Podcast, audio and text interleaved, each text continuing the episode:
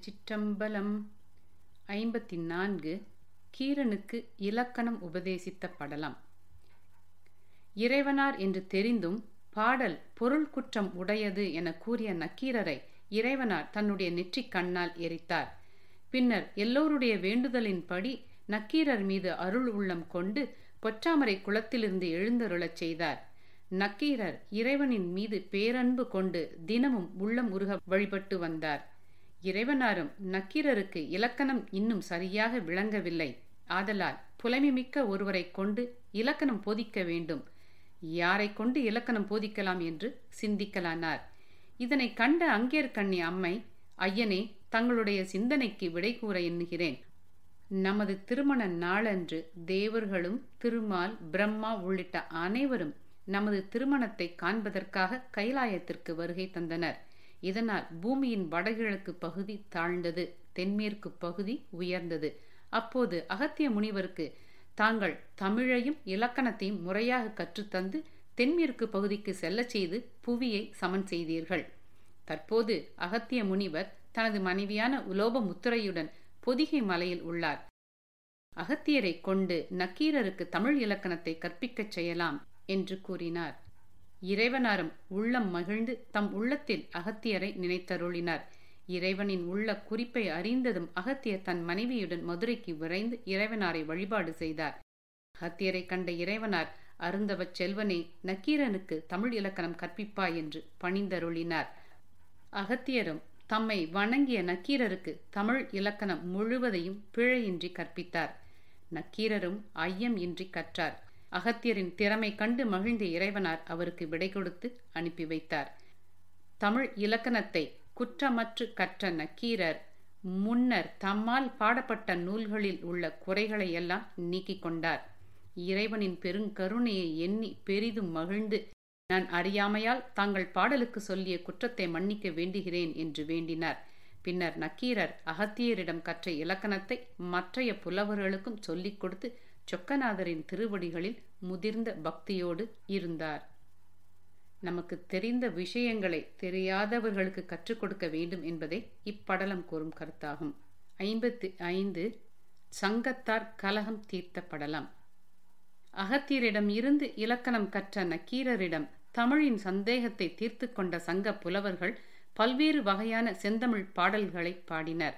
நாளடைவில் புலவர்கள் ஒவ்வொருவரும் தாம் செய்த பாடல்களே சிறந்தவை என்று எண்ணி மனதில் பெருமிதம் கொண்டனர்.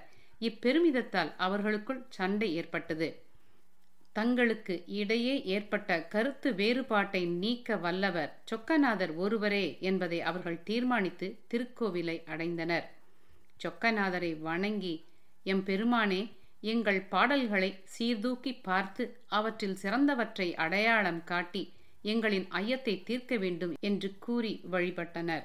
இறைவனார் சங்க புலவர்களின் கலகத்தை தீர்க்க அருள் உள்ளம் கொண்டார். கவிதையின் தரத்தை அறிய கடவுள்தான் வரவேண்டும் என்றால் அவர்கள் மக்கட் கவிஞர் ஆகார். மானுடன் மதிக்கத்தக்க கவிதைகளை மாண்புடையவை. இறைவன் வந்து இதில் இடம்பெறக்கூடாது என்பதை உணர்த்த செந்நிறம் மாறாத சிவனார் வழி கூறினார். மதுரை நகரில் தனபதி என்ற வணிகன் இருக்கிறான். அவன் மனைவி குணசாலினி என்பவள். அவர்களுக்கு பிள்ளை இல்லாமல் தவம் செய்து ஒரு மகனை பெற்றிருக்கிறார்கள். உருத்திர சன்மன் என்பது அவன் பெயர். ஐந்து வயதும் நிரம்பாத சிறுவன். அவன் பிறவி ஊமை. பேசமாட்டான். அவனை அழைத்துச் செல்லுங்கள். அவன் உங்கள் பாடலை கேட்டு முடிவு கூறுவான் என்று சொல்லி அனுப்பினார். ஊமை எப்படி ரசிகனாக இருக்க முடியும்? பேச முடியாதவன் எப்படி நா அசைப்பான் என்ற ஐயங்கள் எழுந்தன. எனினும் சுந்தரருக்கு மறுப்பு சொல்லாமல் அவனை சங்கத்துக்கு அழைத்துச் சென்று அவரவர் தம் கவிதைகளை படித்தனர். உப்பு சப்பற்ற உதவாக்கரை கவிதைகளை கேட்கும்போது அச்சிறுவன் எந்தவித மெய்ப்பாடும் காட்டவில்லை.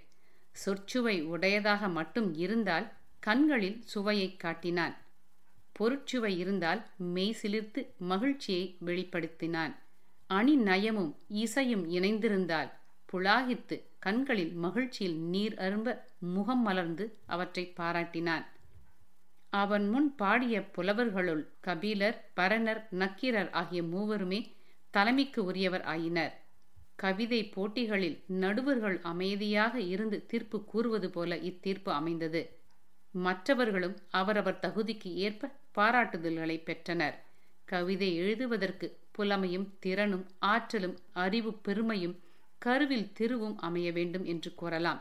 அதை சுவைக்க ஒரு ஊமையே போதும். ஐந்து வயது நிரம்பாத சிறுவனை முடிவு கூற முடியும் என்று இங்கு கூறப்பட்டது. ஊமைச் சிறுவனின் உணர்வினையே தராசாக கொண்டு புலவர்கள் அனைவரும் தமக்குள் உண்டான கலகத்தை போக்கி நட்பு கொண்டனர். பின்னர் நக்கீரர் கபிலர் பாரணர் ஆகியோரின் பாடல்கள் உலகில் பரவி சிறந்தோங்கியது. புலவர்கள் குற்றமற்ற நூல்களை ஆராய்ச்சி செய்து சிறப்புடன் விளங்கினர். உடல் குறைபாடு உடையவராக இருந்தாலும் அறிவில் சிறந்தவர்களாகவும் இருப்பர் என்பதே இப்படலம் கூறும் கருத்தாகும். ஐம்பத்தி ஆறு இடைக்காடன் பிணக்கு தீர்த்த படலம். சண்பக பாண்டியனுக்கு பின் அவன் சந்ததியில் குலேச பாண்டியன் ஆட்சிக்கு வந்தான். கல்வி கேள்விகளில் இலக்கண இலக்கியங்களில் புலமையும் நிறைவும் உடையவன் ஆதலின் இறைவன் கொடுத்த சங்கப் பலகையில் அமரும் பாக்கியத்தை பெற்றான். குலேச பாண்டியனின் தமிழ் புலமையை கபிலரின் நண்பரான இடைக்காடன் கேள்வியுற்றார். ஆதலால் தமிழ் பிரபந்தம் ஒன்றை இயற்றி குலேச பாண்டியனை காண விரைந்தார். குலேச பாண்டியனை சந்தித்து தாம் இயற்றிய பிரபந்தத்தை இடைக்காடன் பாடி காட்டினார். குலேச பாண்டியன் அப்பாடலின் சிறந்த பொருளையும் சொல் திறனையும் உணர்ந்தான். ஆனாலும் தன்னை விட கற்றவன் பாடிய கவிதையை மதித்தால் தன் மதிப்பு குறைந்துவிடும் என்பதால் அதனை பாராட்டவில்லை. பாராமுகமாக இருந்தான். பாண்டியனின் செயலை கண்ட இடைக்காட புலவர் வருத்தம் கொண்டு சொக்கநாதரை வழிபட திருக்கோவிலை அடைந்தார். இடைக்காடன் அப்பனே தமிழை நன்கறிந்த குலேச பாண்டியன் நான் இயற்றிய பிரபந்தத்தை பாடும்போது அதனை கொஞ்சமும் கண்டுகொள்ளாமல் எந்தவித அசைவின்றி இருந்தான். பாண்டியனின் இச்செயல் தமிழின் சொல்லாகவும் பொருளாகவும் விளங்கும் உன்னையும் அங்கையர்கண் அம்மையையும் அவமதிப்பதாக உள்ளது. பாண்டியனின் பாடலை பிழை உள்ளதாக்கி அவனுக்கு சங்க பலகையில் இடம் கிடைக்காமல் செய்ய வேண்டும் என்று முறையிட்டுவிட்டு கோபத்துடன் வடக்கு நோக்கிச் சென்றார். இடைக்காடனின் முறையீட்டினை கேட்ட இறைவனார் பாண்டியனுக்கு தன் நிலையை அறிவிக்க எண்ணினார். எனவே திரு ஆலவாய் கோவிலிலிருந்து தன்னுடைய லிங்க உருவத்தை மறைத்து திரு ஆலவாய் கோவிலுக்கு வடக்கே வைகை ஆற்றிற்கு தென்புறத்தில் அங்கையர்க்கன் அம்மையுடன் எழுந்தருளினார்.